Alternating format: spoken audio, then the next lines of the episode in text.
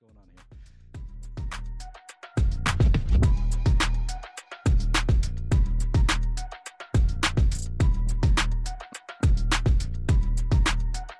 Welcome to Stochastics on the Contrary. I'm your host, Neil Orfield. You can find me on Twitter at PlayerQDFS. I'm joined by two DFS goats as usual. Alex Baker is here. You can find him on Twitter at AwesomeODFS. And today we're also joined by Steve DeColt's Buzzard. You can find him on Twitter at Steve Buzzard. And this show is sponsored by Prize Picks, which offers daily prop based contests. While you're coming in, please do hit that like button and subscribe to the channel if you haven't already. We have a lot of great content that you won't want to miss. Steve, uh, I would like to say have yourself a year, but really like have yourself a decade. You've just been crushing DFS for for so long now, but uh, recently your your streak has been pretty incredible this year. Uh, how, how's it feel to be just unstoppable? well, that that that's been I've been really hot on uh, NBA for sure. This is the NFL show, so hopefully we could get some of that uh, run coming over to uh, the NFL. But yeah, it's been been nice to have some extra uh, bankroll and and NBA to help out with uh with the NFL streets. And NFL season's been it's been an okay one, but not not nearly as good. So it's been a wild uh, season. So uh, it feels like every week there's a couple handful of people. last week was you know Josh Jacobs or Justin Fields the, the weeks before that just like you have to have type guys. So hopefully we can find who those have to have guys are to uh, to to go this week. Confident that you guys can find those have to have guys. Yeah, I was going to ask you, Steve. I mean, uh, I, I think of NFL as being your like top sport. I mean, you, have been crushing a lot of different sports for many years now, but NFL, you obviously won the Milly in. Uh, and would you would you say NFL is typically your best sport in DFS overall? Yeah, that's a good question. I, I it feels like it just bounces around enough that I feel like it's pretty much their between MLB, NBA, and NFL, and maybe throw MMA in there as well. Um, but they're they're all kind of similar. Uh, you know, if you yeah. use use our tools, then you're probably going to do uh, pretty well at most of them. You know, as, as, long as you get your process right. Yeah. And uh, yeah, I think I think they'll be good. I just just need to work on uh, golf and and get better at that. that one that one I can confidently say is not my best one. yeah, me me too. That's the uh, I have negative ROI by a good amount in PGA. Mm-hmm. Um, I'm I'm, guess, I'm I probably asked you that same question while you're on when you're on high stakes uh, season one, but uh, anyway, go back and see what what I answered. Well, there. yeah, maybe, maybe you answered differently at that time. Uh, Alex, you uh, just last week took down the Spy. It was a single entry contest for a hundred thousand dollars. How's your NFL season going? Thanks, man. It's going a lot better after last week. I could tell you that. So, um, it was actually a really encouraging week because like it seemed like the chalk stacks had just been hitting week after week and uh Mike White like kind of came out of nowhere and had a pretty impressive performance. It just gave me enough faith in keeping the contrarian strategy going here. So that was pretty nice. Uh and uh in case you guys were wondering, my best sport is Counter Strike Global Offensive. I wasn't one. I knew that Counter Strike Global Offensive was your favorite, so I didn't even have to ask you. Uh, yeah, so I, I, you know, I mentioned that you took down the Spy. I believe I read that you took down actually several tournaments last weekend. I did, I did not see what all of those were, but uh, yeah, you've also been, I've you, you've won in uh, in Showdown and lots hmm. of other spots as well in NFL. So definitely having a, a great year so far. Um, Thanks, I, man. Yeah.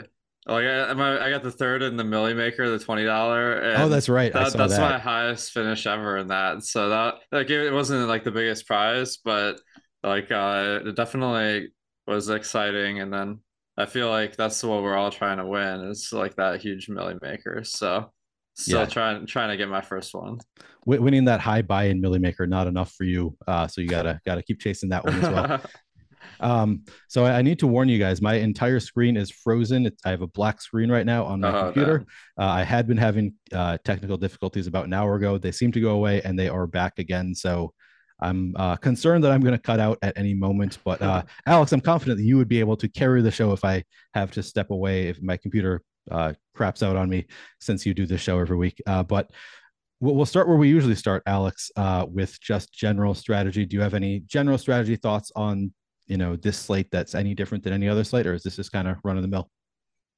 Well, the thing that's really jumping out at me is this Jacksonville Detroit game, and uh, it looks like everyone's like a really good value. Like the the team totals are very high, but I think um, it's like a game fade can be as good a strategy as a game stack because of all the correlations. So uh, I'm kind of interested in maybe going a little bit off the board because this is such an obvious spot that like both defenses are kind of bad, like, and then both teams have some pretty good offensive players. So that's kind of the defining thing I'm seeing of this slate. Yeah, and you, I mean, you. I remember last year you fading games that were like mm. smash spots, like Chiefs and another great offense, both bad defenses. You know, fifty-five point total, and you faded those games. That went really well. So feels like it'd be safer to fade this Lions Jaguars game than than that kind of game. Yeah, I mean, it definitely feels better since neither team is particularly good. So uh, right. that's definitely part of the thought process. Of course, uh, sometimes the game fade just means you're under on certain players. So we'll see how it all shakes out. But like, uh, it seems like everybody's kind of gravitating towards that that game. And then, uh, Steve, I'll ask you the same question. Do you have any general strategy question, uh, general strategy points about this game uh, that are about this week that are different than any other slate? Um, I don't know if like a lot different than the other slate, but I think the the thing that's interesting, and it's kind of been the, the same case a lot this year, is just the pricing, especially on DraftKings, is pretty tight. So we have a couple of games like Kansas City, Cincinnati, that you know has a really high total, but it's really hard to build lineups with all the players that you want from that game. So I think it'll be really interesting on how people go about either stacking that game if they play just like say a couple guys like Kelce or T. Higgins or you know wh- whoever that or if or how, how they want to do that because it is really hard to build stacks with uh, Mahomes and Juju and Kelce and run it back and uh, it's it's you're going to have to really uh, your lineup elsewhere really suffers quite a bit. So I think that that's kind of where I think is going to be kind of one of the interesting things. Same same thing with uh, Fields as well. Like it's tough to if if he's hundred percent go, it's really tough to kind of build some of those lineups also. So I don't know. Yeah. That'll be pretty interesting. Yeah, especially tough with Fields with the the running aspect of his game. It's uh, it's very different. Uh, I'm, I'm pulling up my other laptop so I can hopefully, even with the black screen on my main computer, got my other laptop next to me so I can kind of look at our tools there. I think we can continue and uh, hopefully this computer won't completely crash out. Uh, all right, so Alex, we'll, we'll move on to quarterbacks. And Steve, I didn't even tell you what the format of the show is. You might know, but I'm going to ask you for uh, fades uh, among the chalk. I'm going to ask you for fades and chalk you're willing to eat, and then I'm going to ask you for some contrarian options. So uh, at, each position, but I'll start with Alex here at quarterback. Alex, uh, looking at the top of our projected ownership, any uh, chalk that you're willing to eat or major fades for you? Uh, well, the the major fade I think would be Jared Goff. It's just like the I'm feeling really dumb about this because it's like literally our top stack and the top stack tool. So maybe not the greatest idea, but it's just like the the Lions are quite a run run first team. So it's a stack where I'm, I'm a little bit worried that if they get up in the game, if they have success early, they're gonna just run run the ball a lot. So it's never a great uh sign. But Amon-Ra St. Brown is a great play. So it's kind of pulling me in the opposite direction. But um, if Jared Goff's going to be very popular this week, that would be a possible fade for me. And then Steve, I will ask you same question: uh, quarterbacks, uh, chalk that you're willing to eat, or major fades for you?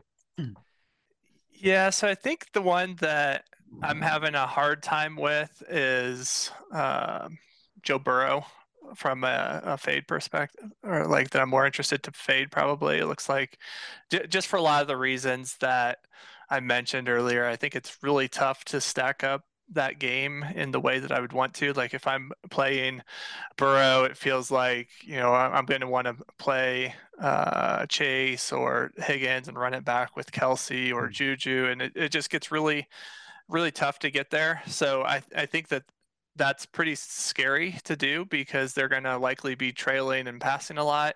If uh, Ja'Marr Chase is out, then I think it actually kind of makes Burrow a little bit more interesting because of the fact that he can be uh, his, his, targets are going to be a little bit more narrow instead of spread out a little bit. So, so I do have some reasoning that I might, you know, change things around there potentially a little bit.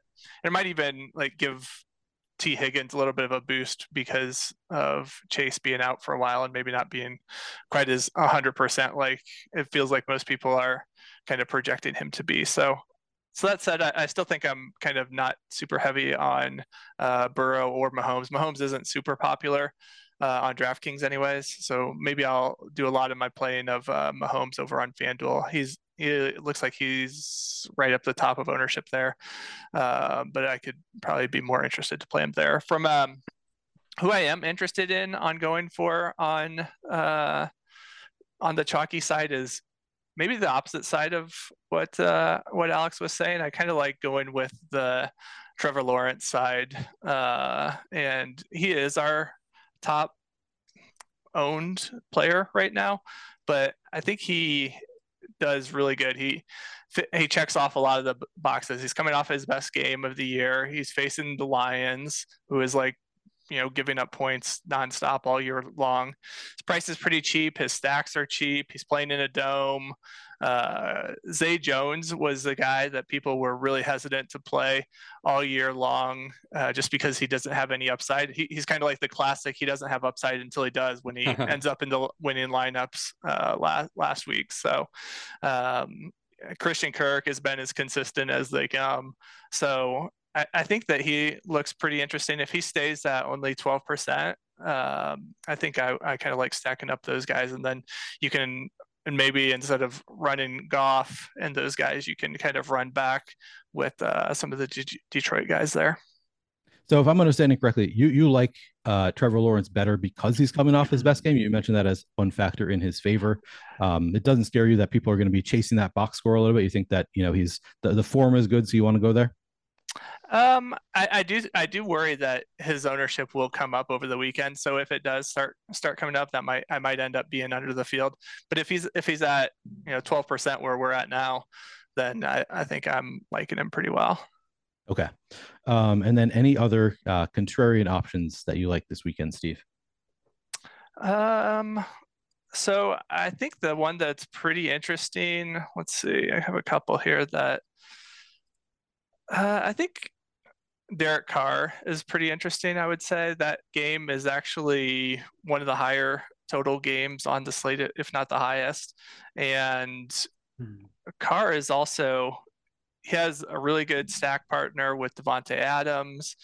Um, Davante Adams has you know been as consistent as you can get all year long. He's had five games over 30 points, so he's going to be you know a, a, winning lineup type guy almost half the time this season. Um, also, like Josh Palmer is fine and as a run back, and DeAndre Carter is a good run back, Keenan Allen, all these guys look like good run backs. It doesn't look like this is getting a lot of steam, interestingly, even though the total is over 50. So maybe every maybe this also could be a little bit of leverage against uh, Josh Jacobs because I know Jacobs is questionable right now, but uh, assuming he plays, which I, I think is what it's kind of trending towards. I think a lot of people are going to be on him, including me after la- last week, and uh, Carr makes a good pivot there as well. Yeah, he just looks like one of the best running backs in the league right now. Hard to really fade Josh Jacobs. Uh, but sticking with quarterbacks, Alex, any other uh, contrarian options that you like at quarterback this week? Oh uh, yeah, I mean, Tua Tagovailoa, he's been one of the best quarterbacks in the league this year no one's on him because the matchup over San Francisco is really tough. So I think I like both sides of this one where it's like um, San Francisco facing a really strong offense, maybe they'll have to pass more than they usually do, which could be beneficial if you have guys like Deebo and uh, Christian McCaffrey. And then on the other side, Miami, uh, kind of expensive for the matchup, but huge upside. They're one of the best passing teams in the league. So um, I could see taking some chances because it looks like no one's on him. Yeah, I'm kind of surprised. Yeah, so I I get it. I mean, I, I get it because I, I talked about this with Lofty. I'm like, it's such a tough spot for the Miami offense against this San Francisco defense. But now I'm looking at our top stacks tool, 1.3% projected ownership on Tua. Uh, that seems insanely low for somebody who's just been optimal multiple times this year. Clearly has the upside, uh, condensed targets, uh, so that makes a lot of sense to want to go to Miami. Any other contrarian quarterbacks that you want to talk about, Alex?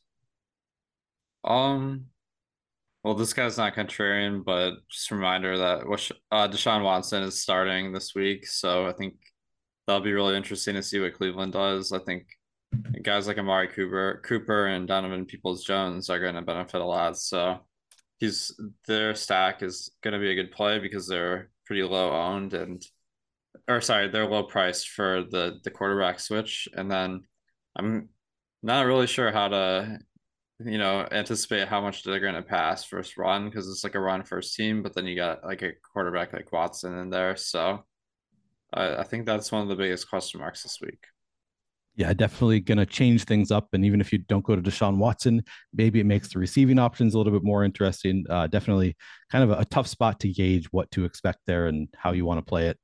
Um, Steve, how yeah, about people, you? Peoples Jones is sorry. Um, Peoples Jones is kind of really interesting. Uh, like I don't think his game is fully getting taken advantage of from Brissett. Um, you know, he's he's more of a he doesn't have quite the big arm that Watson has, and we don't know what Watson's arm is like right now. He's been out right. of the league for a while. So um, if we just uh, kind of assume he is what he used to be uh, over a year and a half ago now, um, that's a big risk, but it might be worth paying off. And uh, Peoples Jones just like has that big play capability. So I think he could be a, a pretty interesting one. Yeah, for sure. Uh, any any others that you wanted to throw in there? Um, you don't have to if you don't have any yeah, that you're. I, I, think that's good. Um, I, I do have a question for for Alex if I if I can host for one question. Oh yeah. um, in regards to to Tua, he's like expensive with uh, Tyreek Hill and Waddle as well. How how are you thinking about stacking that that game? I think that's why yeah, he's one percent owned. I agree. Yeah, it's not it's not a great play, but it's just paying up to be contrarian. So maybe it's maybe it's really tough to do because there's not a ton of value on the slate yet, and if more players are out, then the ownership will go up. But it's just like this is my, one of my favorite stacks uh, mm-hmm. because of how how much they pass. They have, um, I guess we have them projected for the fourth highest pass rate on the slate which isn't as high, quite as high as I thought, but um, yeah, it's one of those things where I like the idea. Maybe it, when it comes to actually building a lineup, it's not as good as I'm expecting. Yeah, I mean, definitely. Like every time you pay up for those guys, they've they've kind of it's paid off. So I think it's definitely worthwhile. I'm just trying to think of how how best to get uh, Tyreek Hill and those guys. But I mean, Tyreek Hill has as good of upside as Davante Adams, who I was just talking about. So I think I think it makes a lot of sense. Maybe a skinny stack, or you know Trent Sherfield or Mike Gesicki, maybe I don't know. Yeah, it does seem like it's definitely going to be tough to fit in the full stack with all the guys you want there. But uh, yeah, maybe maybe once we start building, we'll have a better idea. All right, let's move on to running backs. But first, let me tell you about our great World Cup no brainer offer from BetMGM for first time depositors in any state other than New York, Pennsylvania, or Missouri, and any Canadian province other than Ontario. Bet just $10 at BetMGM and you'll win $200 in free bets in if any team scores a goal, not just in the game you bet on, but in the entire World Cup. Again, the bet must be a pre-game money line bet in on the World Cup. Uh, just click the link in the description of this video to sign up. All right, let's move on to running backs. Uh, Alex, I'll start with you once again. We'll look at the chalk of running back. Any chalk that you're willing to eat, or major fades among the chalkier running backs? Um, yeah, I mean Josh Jacobs, he had a killer week. Uh, won a lot of people tournaments, so that I think people are going to go back to the well there. He's uh still a good play, but uh, it does look like he's the highest owned running back right now, so that's kind of intriguing. Um, I I think uh, you know it's hard to poke too many holes. I think Travis Etienne in that game versus Detroit is going to be a good play. David Montgomery, it looks like is uh, he is just one of the cheaper options, and with no Khalil Herbert has kind of a high volume for his salary. So I think he's kind of intriguing. Those are all some chalk guys I'd be interested in. Okay. And then uh, did, did you have any other uh, major fades there? Um, it looks like Austin Ekeler could be a fade just because at 8,500, he's um he's the second highest price guy, and um, it's yeah, it's I don't know if he's uh he's got quite enough to justify that when you can get guys like Derrick Henry and Josh Jacobs a bit cheaper. Okay. Uh, and Steve, same question for you. Among the chalkier running backs, any chalk you're willing to eat or major fades?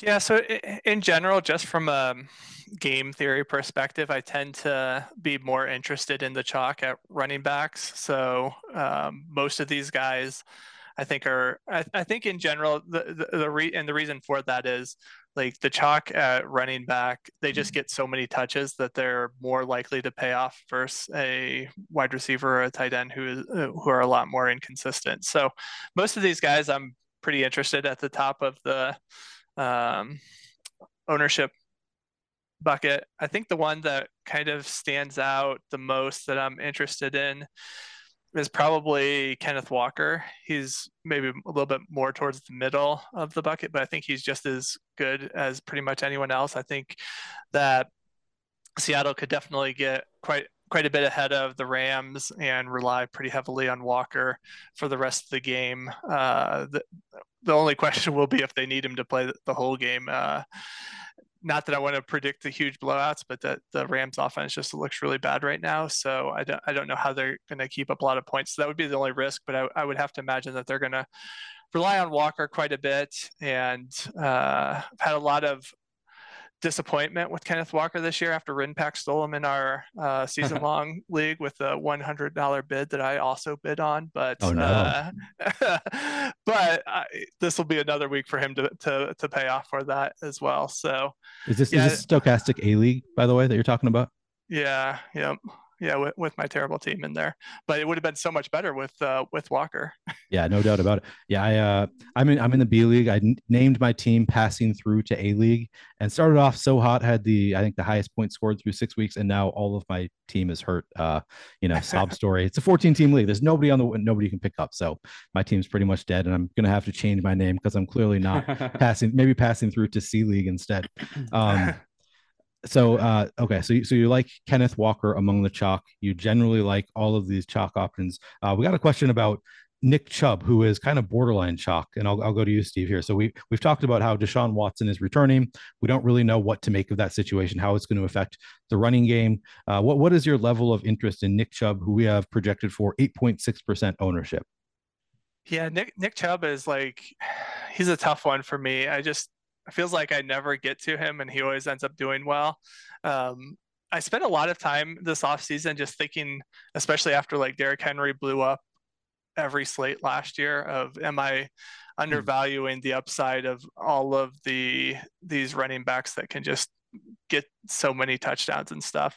And I, and I did make some adjustments to that and I'm playing guys like Derrick Henry a bit more often this year, but still like Chubb still like prices so high and doesn't catch enough passes and uh, that I very rarely am able to get to Chubb and he still does well. But uh, yeah, I'm, I'm thinking that I'm probably not going to play Chubb too much and I'm sure it'll bite me again.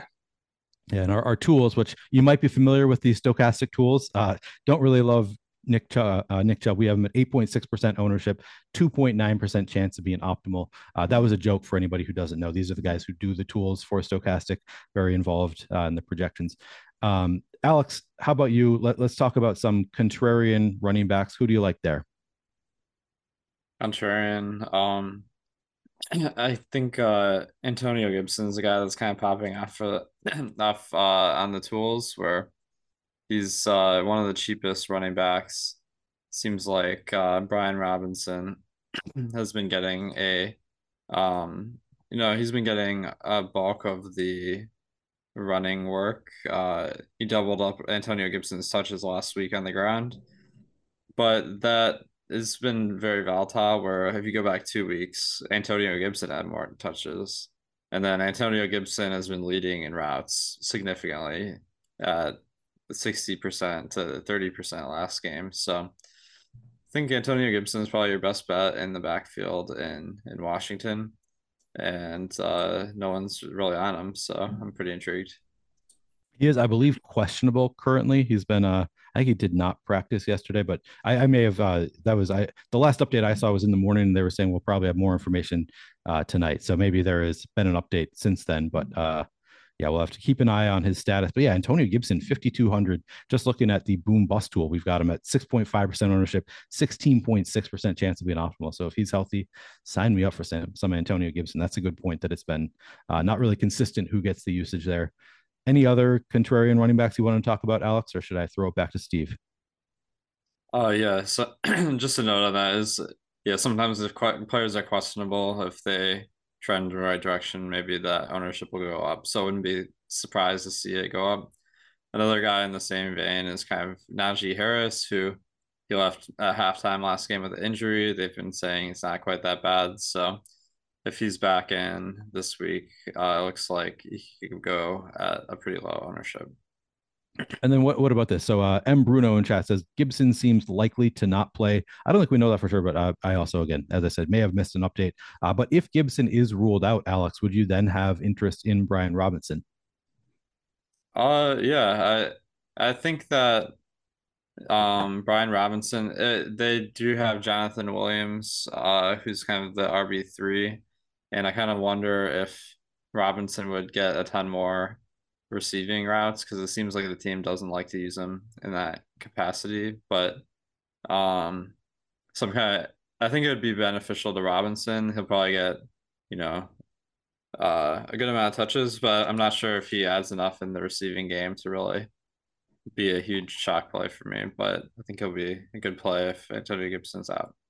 Okay. Uh, and then Steve, same question for you. Any any other uh, contrarian running backs that you want to throw out there? Yeah, I'll, I'll put out a couple. Um, so I think Latavius Murray looks pretty interesting. So he was pretty much a true workhorse last week with you know 68% of the rushing attempts. He was on the field for 64% of the dropbacks. Those are numbers that are up there with any of the elite types of running backs in the league outside of just like you know the very very top like CMC or or something. So like if he was a normal running back, he would definitely be way more than uh, his current price. The problem is he, you know, didn't have a huge game with that, so that's going to keep his ownership in check. Uh, he was 13 for 92, and he only caught one ball for six yards. But um, I think a lot of people are pretty scared about the Denver offense, including myself. And but if he gets all those touches, there's you know there's a possibility that he could easily break a big play, or they could be in the you know they could be in um, the red zone and getting those touches as well. So I think for a cheap price, I think he looks pretty good. And then if I want to t- talk about two guys that I think are kind of interesting, deep, really deep sleepers, I very rarely I mentioned I play the very chalkier running backs, but I might give these guys a, a little bit of a ch- chance. Isaiah Pacheco, um, he is getting all of the goal line work, getting a lot of carries right now. He's kind of like Chubb, very light, maybe not not even Chubb light, but he is, uh, you know, a guy that's getting the ball on the ground so so much that uh, I could really see a way that he could kind of spoil some of the stacks uh, for Mahomes or for um, uh, Burrow.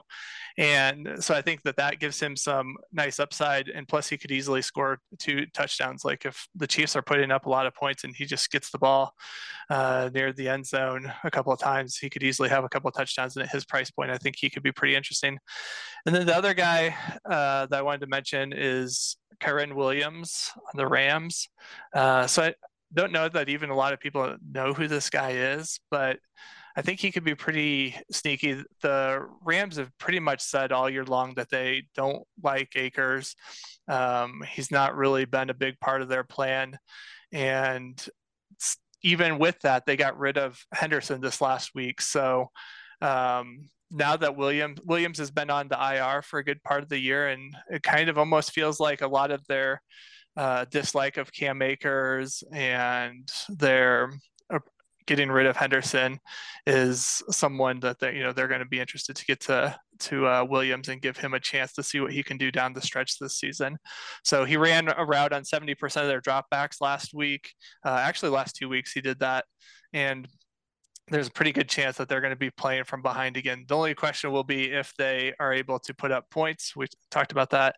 Their offense is really not in a very good spot right now.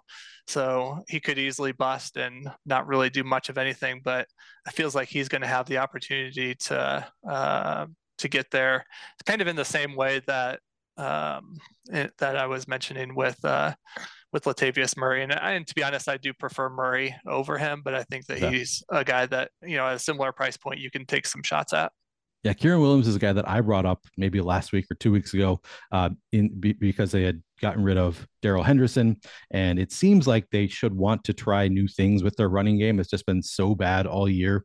Why not throw in the new guy? You know, let him play a little bit more. Uh, and yeah, I think it's probably only a matter of time before Kyren Williams has a game, at least a, a useful game. Maybe not, uh, but I, I, would expect at some point, like he's going to take over this backfield. Seems like a pretty good spot against this uh, Seahawks defense that's 19th against the rush. You know, if he's going to have it in any game, it seems like this one uh, seems pretty good. Mm. And then, yeah, Pacheco, we, we saw had a pretty nice grab in the last game. Uh, and they've been saying that they want to get him more involved, that he, you know, could be more involved in the passing game. We haven't really seen it yet. Do you think that we're going to see that anytime soon, Steve?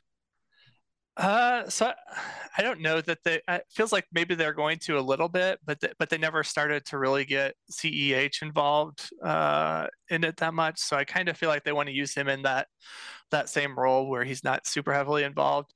Um, but certainly, if he gets a, a even a couple of grabs, I think that is well well worth it.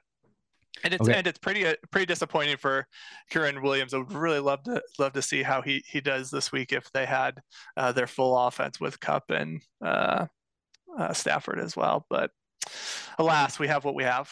Yeah, that would be helpful if he had pieces around him that would allow him to you know a little bit more uh, flexibility in moving around, not have the defense totally focused on him. Um, one, one more name I want to throw at you, Steve. Uh, people in chat, somebody in chat brought up Zonovan Knight. I think Michael Carter is looking like he's doubtful to play. Will you have any interest in Zonovan Knight this week, uh, assuming that Michael Carter is out? Yeah, I think if Carter is out, he definitely looks pretty reasonable. He's only 4,600 on DraftKings. Uh, so that's even a big discount versus some of the guys I was just talking about. And 5,800 on FanDuel, also a very big discount. So I think he looks like a pretty good guy. And he, he's someone that could help you build out some of those Tua and Waddle or Tyreek stacks. So I think that's pretty interesting. Certainly, he dominated the workload last week. I don't think he will do that again because James James Robinson was in a uh, healthy scratch last week, and clearly they wouldn't do that uh, without Michael Carter. So I think I think their plan last week was probably not to go as heavy on Michael Carter as we as like some of us thought yeah uh, would have been the case because even as the game started uh, Knight was involved more than expected even like before Carter got hurt uh, C- Carter could have been dealing with some like nagging injuries, which ended up making him get hurt more right yeah. like right from the get go, and maybe that was why he was coming in and out. But I don't think so. I think Knight was probably more of a plan than than what we were thinking. So I, I will take some shots. I think that this game is a pretty interesting one. Uh, it's in the dome, and uh, in Minnesota, will you know Minnesota does okay on putting up points. The Jets are doing okay on putting up points. When you have two teams that are you know decent at it, I think it'll be pretty good. And we saw that uh, Mike William or Mike White is a nice in- improvement over Darnold too. So uh, hopefully that will continue. Yeah, I was going to say part part of the reason that we liked Michael Carter last weekend is because last year there was a trend for Mike White to target his running backs. Uh, I didn't actually see how many targets Zonovan Knight. I'm trying to pull that up here. Uh, it's normally I'm faster at this stuff when I have my computer working, um, but you know, d- does that factor into your desire to play Zonovan Knight? The fact that Mike White is quarterback. Yeah, yeah, for sure. Yeah, he had he had three catches for 34 yards. I don't have his targets in front of me right now, but I mean that's certainly right. uh, a, a, worthwhile endeavor for his price point. I mean, he's he could easily get there on a couple of catches. Yeah, I think that that's certainly helpful. Uh, okay, uh, any any other contrarian running backs you want to talk about, Steve? Or we cover all of them? I think those are the main guys that I'm interested in. Okay, Alex, any any more for you? Um, I mean, all all of them always. Uh, the the low end guys are we're always trying to add as many as we can, but so far, uh, this it, it doesn't seem like there's a ton to to choose from. Yeah, and as as we've said uh, multiple times already, uh, we we running back is often the spot where you want to play the chalk. So, you know, we, we've named a few, and that's probably enough because a lot of the time we're just going to be playing the chalk your running backs anyway. Uh, so we can move on to wide receivers. But first, let me tell you about our sponsor, Prize Picks. Prize Picks offers daily prop based contests. There are no Sharks optimizers or mass entries available on Prize Picks. It's just five player lineups where you can net up to 10x your entry fee. Use your knowledge of multiple sports with cross sports entries. This is the right time of the year for that with NFL, NBA, NHL, I guess, uh, World Cup, all, all these sports going on at once. You can use your knowledge of all of them across uh, single entries. Uh, click the link in the description below to get one free month of Stokastic Plus Platinum and up to a $100 deposit match bonus when you sign up and make a deposit with prize picks. Uh, Alex, you know the drill here. Now, normally, I'm going to grab my phone. Do you, do you have any prize picks off the top of your head that you know you like, or should I uh, pull some up and ask you specific questions? Oh, I'm uh, I'm be looking for that Zonovan Knight one to come up because I do feel like it's not really going to change that much from last week because of James Robinson kind of being in the mix. So that's uh that's going to be interesting. Nick Chubb um is someone that I'm big on the unders for this week because I just feel like they're not going to rush as much with Deshaun Watson at QB. A little bit scary because they are big favorites versus Houston, but I can see that um going under. Um, 90.5 rushing yards is the line for Nick Chubb. I can't nice. find anything on Zonovan Knight so far. Yeah, I wouldn't expect Zonovan Knight to be up yet, but it's okay. like you gotta get the prop when it comes out. So right. just keep looking for that. Um, aside for that, um, yeah, I think that that's my top one. Okay. The the fade of Nick Chubb and then looking for uh Zonovan Knight. What about you, Steve? So we've got Latavius Murray. You said you like him 54 and a half rushing yards. What do you think of that line? Um, so let me check here really quick. Uh, I think that one feels like probably not too bad. I, I would probably going to say that I will go over that one slightly. I just think he's going to get a lot of uh, attempts this week. I don't think mm-hmm. it's like egregiously bad, but I, I feel like it, I will go slightly over that one. Okay. And then, uh, Alex, how about uh, 65 and a half receiving yards on Amari Cooper? I mean, it seems like it's pretty volatile because we don't really know what to expect with uh, with Deshaun Watson back. Is that just a fade spot for you when you just really don't know what to make of, you know, the the quarterback coming in, playing together for the first time? Would you just not try to attempt doing this Amari Cooper line of 65 and a half receiving yards, or or is that something that you want to target because we don't really know what to expect? Yeah, that's definitely one that I'd probably not bet just because I I kind of think uh, it's about right where with uh, Watson you expect him to have a pretty good receiving yard average. So um, one that I'm under, I, I'm not sure if this is on prize picks, but DJ Chark, where yeah, I just feel like he hasn't played very well this year. And Josh Reynolds, like he's kind of coming back from injury last week, didn't play much, but I feel like the wide receiver um uh playing time is a little bit up in the air right now in Detroit with all the injuries. So the, the all the injuries they had before. So yeah, I'm kind of looking at DJ Chark as uh under the props. It's it's a 40.5 receiving yards as a line on DJ Chark. You want to take the under there? Definitely, yeah. Okay.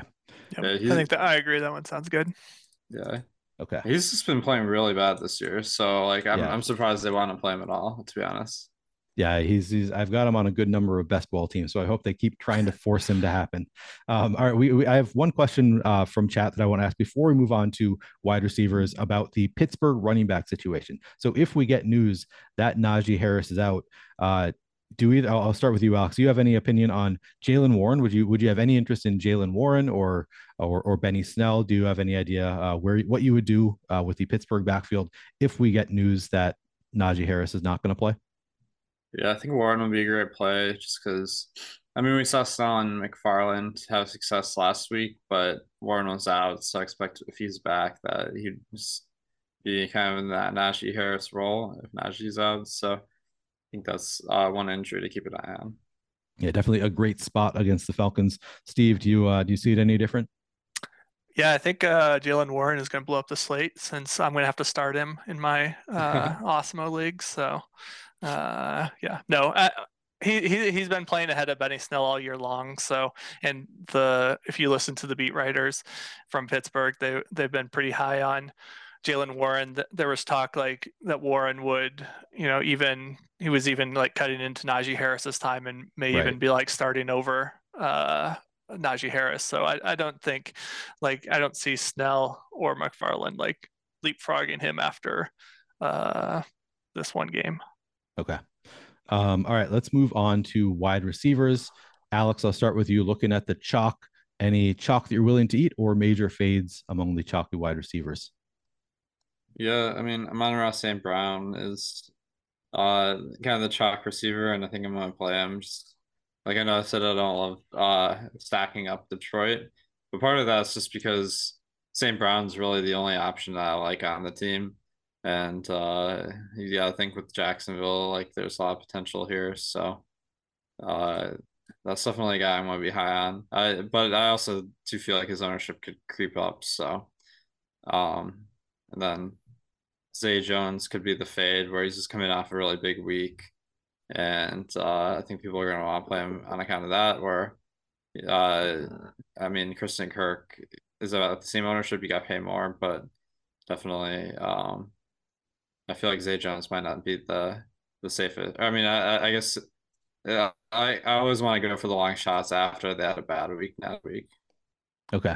Yeah, Zay Jones, 4,900. The, the price tag, I think that's higher than we've typically seen on Zay Jones. Obviously, the matchup is great against Detroit, but yeah, that makes sense uh, to not want to necessarily jam in there if the field is going to chasing the, the last box score. Um, what about you, Steve? Any any chalk that you're willing to eat or major fades among the chalk? Yeah, so, so the one that I'm interested in right now, although I want to really watch his ownership over this weekend, is Garrett Wilson. So at his current ownership, uh, I think he looks pretty good. He's he's almost the highest guy. Uh, he got a big increase off of uh, last week. The the reason why I, I kind of worried about him a little bit though on his ownership is just like when you're so chalky last week and then doing well, yep. it feels like he's going. Even though his price is up, it feels like people aren't even going to care that his price is up, and he, they're just going to jam him in. So I, I want to really watch to see how how people are touting him over the over the rest of the weekend. If if they start uh, really talking him up, then you know maybe I'll start to to shy away. But right now, I think he looks pretty good. The the one thing that he does he he's gotten a really like he's been getting 90% of the snaps. He's been very consistent uh, since the Corey Davis injury. Uh, Corey Davis was back last week, but he didn't play all the time. So I do worry a little bit that uh, there is a chance that you know Wilson has been really good, but Corey Davis also a very legitimate player, and then they also you know, there's a lot of good players that aren't playing 90 plus percent of the snaps uh, every week. So I think that there could be a little bit of a downswing there too. But so so we'll see we'll see how people react to that. Um, I think that he could be uh, I guess it'll be a lot on how his ownership is. If if he stays in this, you know, teens range, then I think he looks pretty good. If he gets a bit higher, there's all these other things that are pretty risky to me that that make me want to fade him. So he he qualify for both. Just continue to watch where we have him projected in terms of ownership over the weekend. Um, and then let's see who another guy that I do feel pretty good about is I don't know what what qu- quantifies as chalk exactly, but um, I did mention Moving target. I, I, did mention Davante Adams earlier. I think he looks like a pretty good option uh, as well. Yeah, Davante Adams looks good. We, uh, what do you think of Justin Jefferson? We see I'm, I'm looking at uh, you know both those guys at the top. They're expensive, but both of them actually have a little bit of positive leverage. We've got uh, Jefferson at 11% ownership, 14% chance of being optimal. Any interest there, Steve? Yeah, yeah, I think Justin Jefferson looks really good. Um, he's been consistent. He's putting up like types of scores that can win the slate. You know, no matter what. He's he's expensive, the same as uh, Tyreek and Davante Adams, which will keep his ownership down, but uh, also is makes him a, a, little bit of a high risk. So I'll, I'll probably go over on him a fair amount and yeah, take some good shots there. Nice. Okay. Uh, so we've talked about the chalk a little bit. Uh, Alex, I'm going to throw it back to you for any contrarian wide receivers you like this weekend. Oh, definitely. Yeah. I mean, Drake London's always the guy that you got to worry that Atlanta won't pass the ball very much. But with Kyle Pitts, you know, on the IR, I think the natural uh, thing to happen was is Drake London to get a higher percentage of the the target. Atlanta in the last four weeks, they've kind of teetered between running the ball 50 to 60 percent of the time. So the volume is definitely the big question mark. But I think that I'm willing to take some long shots on guys like that. And then um the other guy I'm kind of keying in on is uh Allen Lazard where everyone's on Christian Watson because he's been on this crazy touchdown streak. But Allen Lazard has been their wide receiver one the whole year. So I'm I'm happy to kind of just take some shots on that Green Bay offense while everyone's kind of out on Aaron Rodgers. Yeah, I think that's a really sharp call to try and go to uh, Allen Lazard instead of Christian Watson because I imagine Christian Watson is going to get uh, a little bit of steam as we go into the weekend because he's just scored I don't even know six touchdowns over the past three games something crazy like that. I don't know what the exact number is but yeah Allen Lazard seems like a, a good pivot there at 5400 reasonable price tag. Uh, I like that call. Um, any any other uh, contrarian wide receivers you want to throw out there Alex um, well, because you asked, but no, I mean, uh, those are my big ones. But uh, Brandin Cooks, I guess that'd be another guy where he hasn't been getting as much playing time, but uh, you know, he he does get targeted a lot when he's on the field, so that's a pay up to be contrarian spot. Steve, I'm disappointed that I can't see you right now because I'm I'm hearing that you look like a pilot. Uh, I've never it's never occurred to me that you look like a pilot, but yeah, you can you can as you say continue guide us to the promised land. Uh, any contrarian wide receivers that you like this weekend? Um, yeah, so I think a couple that seem kind of interesting. Uh, this is kind of dependent on Justin Field status, but I think Claypool is pretty interesting. He's had a pretty disappointing year, uh, but with Mooney out and he's all the way down at 3,800. Claypool is a guy that a lot of Steelers fans thought was basically the best out of that group of mm-hmm. Juju and Diontae Johnson and all those guys.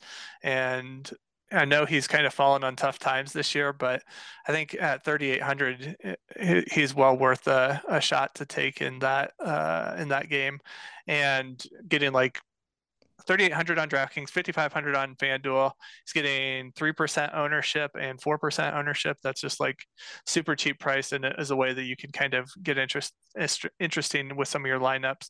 Um, and then also the other one I was kind of mentioning there with Garrett Wilson is Corey Davis. I feel a little bit like people are kind of not necessarily paying complete attention to Corey Davis appropriately. I mean, he's been a fine player for a few years now.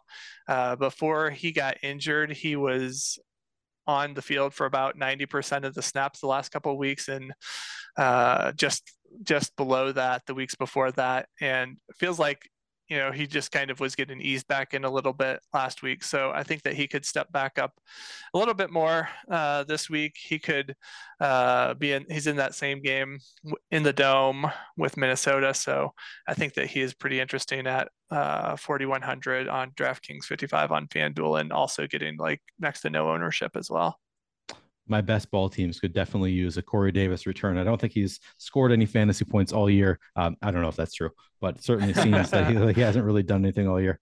Um, we got a question. M. Bruno asked, and I'll, I'll, stick with you, Steve. Any takes on the Kansas City wide receivers? Yeah, so I think that one. I, I mentioned that like to kick off the the show a little bit. I think that's like one of the most interesting spots on the slate. Just that it's really hard to stack up Mahomes with uh, with Kelce, and then probably you want one of the receivers as well.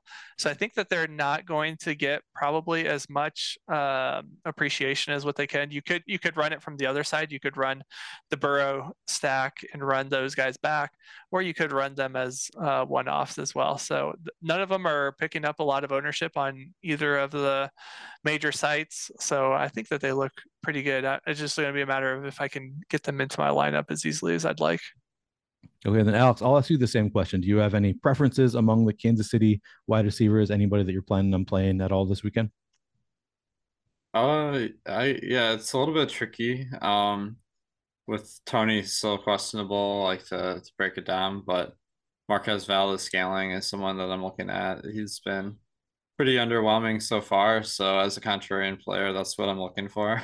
but yeah, as long like he's been pretty consistent in getting around three quarters of the passing plays he's been running a route. So um hasn't materialized into a ton. And that's the kind of guy it's like like with Zay Jones where uh you want to get them the week before they they have that that upside game. So or sorry, the week uh, that uh yeah, you don't want to get them the week after their upside game. Yeah. So that's why I'm kind of on MVS. Yeah, no, I, I get what you're saying. I think people yeah. understand. Um, all right, Alex. So uh, Steve gave his take on Chase Claypool, and we got a question from Mr. D Go Blue, if I'm reading that right. Uh, DeAndre Carter without Mike Williams or Claypool at a similar price. Do you have a preference there, Alex? Um, DeAndre Carter without Mike Williams or Claypool. Yep. That's uh, that is going to be a tough one. So, I I guess I go with DeAndre Carter because the Chargers just like pass so much more than the the Bears. Uh, and Herbert's a better passer, so I know that Keenan Allen is going to make the target share a little bit lower, but um, Claypool, I think uh, it's a little bit risky because he hasn't gotten as much work in Chicago as you would like to this point. So it's not a guarantee that he gets uh, out there every single play like um, you'd hope for. So uh, I guess with Darnell Mooney out, we're looking for the next guy to step up, and Claypool's the most likely guy, but I'm not sold that's a, a great spot. It's like you say though, Alex. You got to get them before they break out, right? So that's a great example of this. Potentially, this could be Chase Claypool this week. Uh, and I see Steve answered already in chat. Probably similar. His answer is why not both? Both uh, you can nice. go over the field on both these guys. Um, yeah, they both look like pretty solid options. Um, Steve, did you have any other uh, contrarian wide receivers that you want to throw out there? Um, I'll I'll say one one other one that I'll hit on really quickly is just uh, Mack Hollins. I mentioned that I liked the uh, Vegas stacks earlier, so I, uh, he's not someone that's super mm-hmm. exciting, but I think he isn't getting a, a ton of appreciation. He's only at uh, a five percent ownership on both sites, so he hasn't really had a big game for a while. I don't think he's going to get much uh, run up, but I think that just that Vegas stack in total, I think looks pretty good. Yeah, definitely an interesting play. Um, all right, well, then we will get to tight ends, defenses, and then a couple stacks. But first, let me tell you that we have a great offer for new users only. You can get full access to everything Stokastic has to offer for NFL free for three days. Projections, ownership, 1v1 tools, lineup generator, top stacks tool. There's zero risk because it's all free. So sign up now. The link is in the description of this video. Note that Fantasy Cruncher is an add on and is not included in this offer. Uh, Alex, let's move on to tight ends. Looking at the chalk, the higher owned tight ends. Any uh, high owned tight ends that you like, or any fades for you up there? So um, uh, we just got the news that David Njoku is uh, unlikely to play this week, so that kind of puts Harrison Bryant into the conversation. We'll see how his ownership ends up, but it's interesting value. I think when I'm looking at the top of tight end, like he'd be the cheapest that that we have confidence in. Um, and then, uh, you know, Kelce, it's it's kind of tricky because the the price point's so much different than any other tight end. There's not a of value to make that happen, but uh, that's all about the rest of your lineup because if you have 7,900 to spend on a tight end, he's a great option. Yeah, definitely the, the top option if you can afford him. Um, what about you, Steve? Any any chalk that you like at tight end or major fades for you? And, and as we said, uh, chalk is definitely a moving target. None of these guys projecting for a ton of ownership. We only uh, the, the highest we have is now is David Njoku who is now out. Uh, was getting 14% ownership. Maybe we see Harrison Bryant pick up some, but probably not as much as I don't know. Uh, do you have any thoughts, Steve, on on the uh, chalkier tight ends? Any any guys you like uh, the high end of ownership or major fades for you? Yeah, I definitely thought Njoku was good, so that's unfortunate. I think Harrison Bryant will grade out pretty well for me as well. Haven't uh, you know, we'll see what projections look like when we post those, but I'm guessing that that'll that'll be pretty good.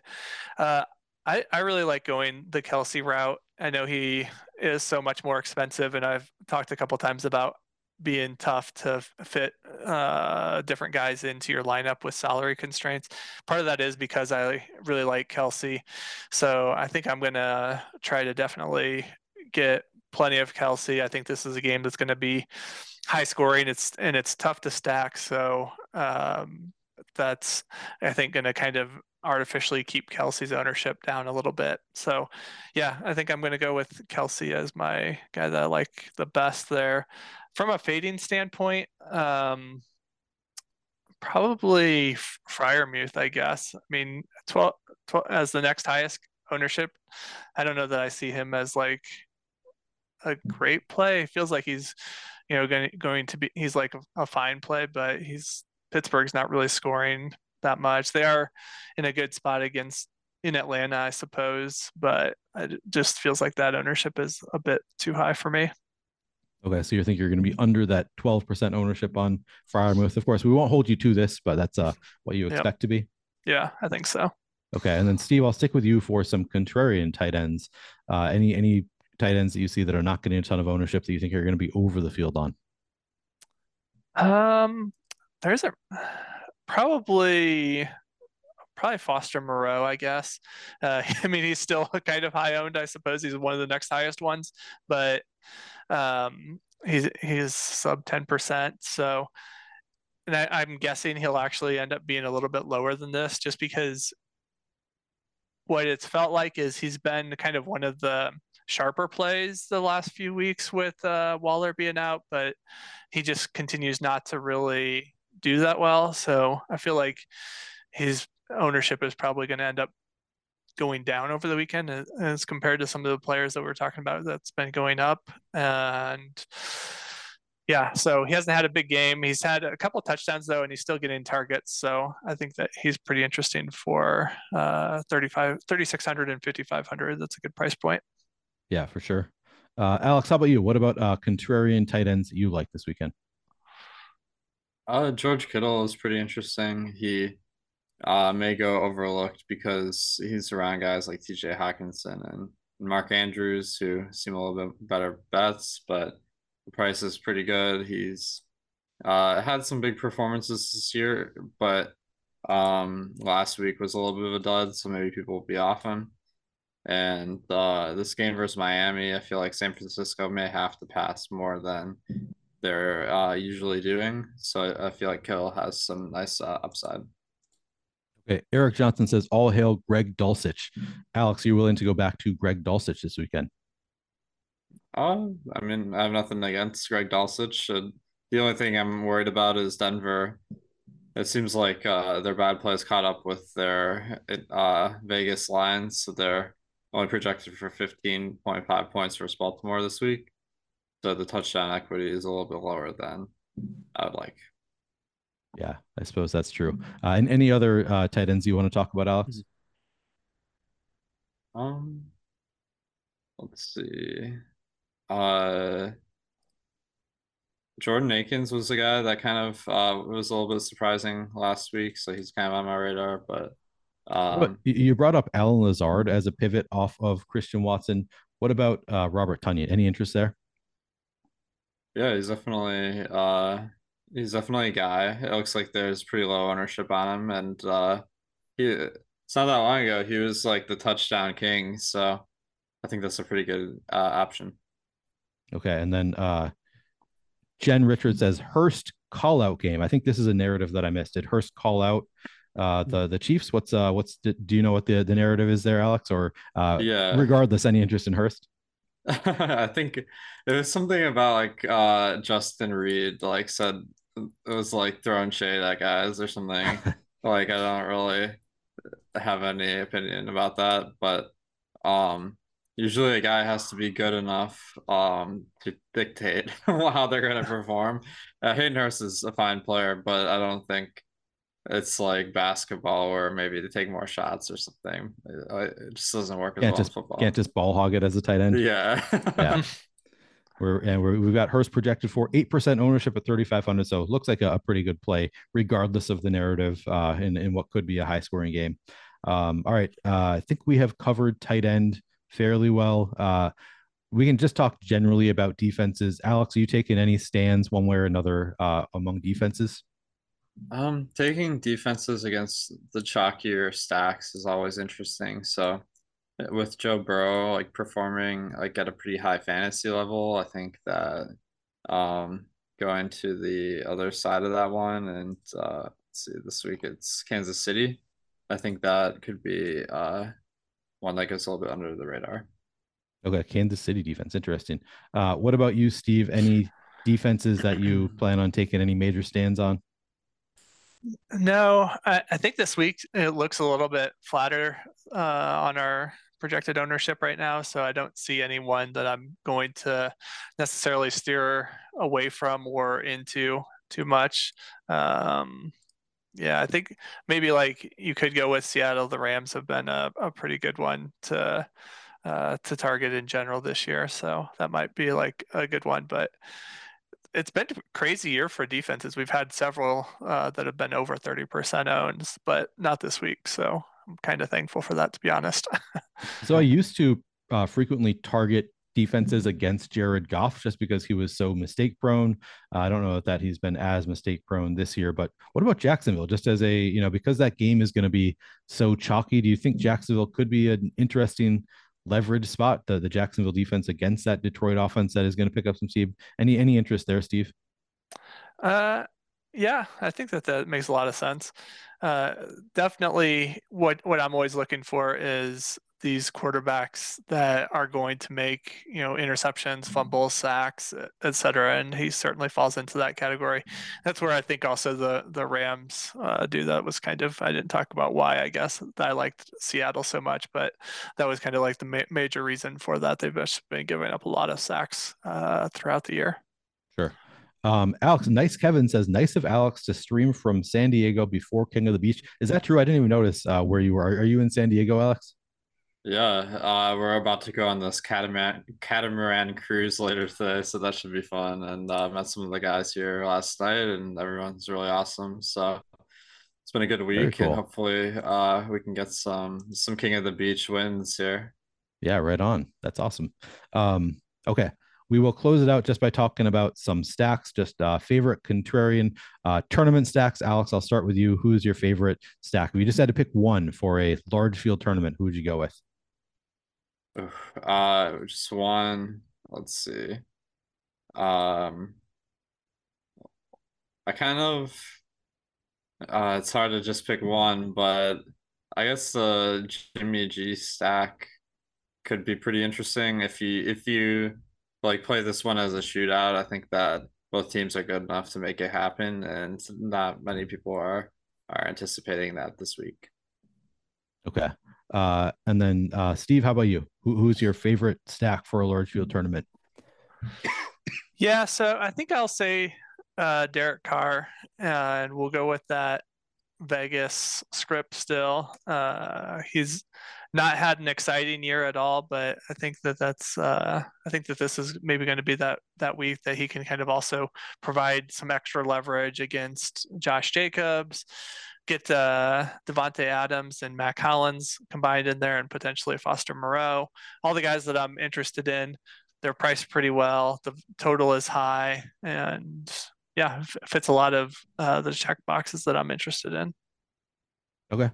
Yeah, it seems like a good spot. And I that was kind of predictable, right? You've been talking about that offense uh, throughout the show. So uh, it doesn't surprise me that you like Derek Carr as and that stack uh, for the Raiders. Um, all right. Well, that will do it for the show. Uh, Steve, where, where can people find you? Uh, definitely on Twitter. So you can find me there on Steve Buzzard, but mostly doing all the work here. Hopefully get on get on some more shows every now and then, and uh, doing all the work behind the scenes to help put out good projections for us. So really excited about uh, this NBA season, some new products that we have coming out, and yeah, should be a should be a good time. Just always come over and check us out at Stokastic. Yeah, we can find you all over the tools. you can find him at the top of the leaderboard, as Mike has pointed out. Yes, that's right. You can always find Steve at the top of the leaderboard. Also in the the premium Discord, uh, Steve often doing office hours, which is always uh, really interesting. Every time I check in there, he's uh, providing a lot of good insight. So check out the premium office hours Discord when Steve is in there, and then of course on Twitter at Steve Buzzard. Uh, Alex, yeah, how every, about every? Thursday. Every Thursday. Every Thursday. that. Okay. Every Yeah. Thursday in the premium Discord. Um, Alex, any any final words, and you can tell people where they can find you as well.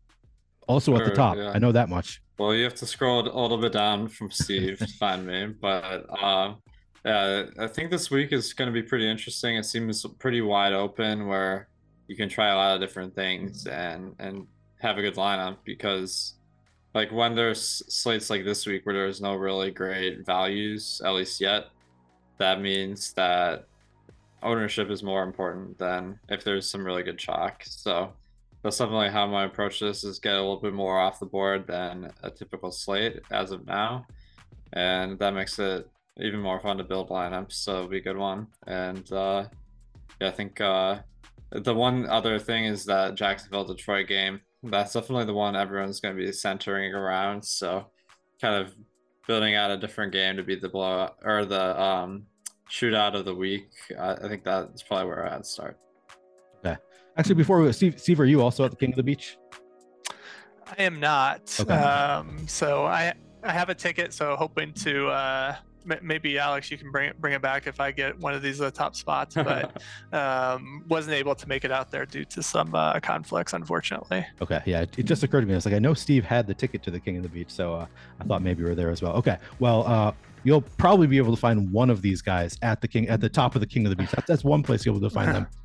Um, anyway, thank you guys for watching. Uh, this has been been a fun show. Despite my technical difficulties over here, I've enjoyed doing the show with two of the goats of DFS. Thanks for watching. Stick around the channel. If you haven't hit that like button, please do that. Uh, we've got high stakes. My episode of high stakes will be on the Stokastic YouTube channel uh, very soon with Ben Rossa. That episode coming out this afternoon, and then later on we've got all of our regular NBA programming uh, live before Lock Deeper Dive. We've got a couple no host advantage shows this afternoon, so stick around, check out the channel, and of course all weekend we'll be doing plenty of content. So uh, check it out. Anyway, good luck this weekend. Uh, let's win some money.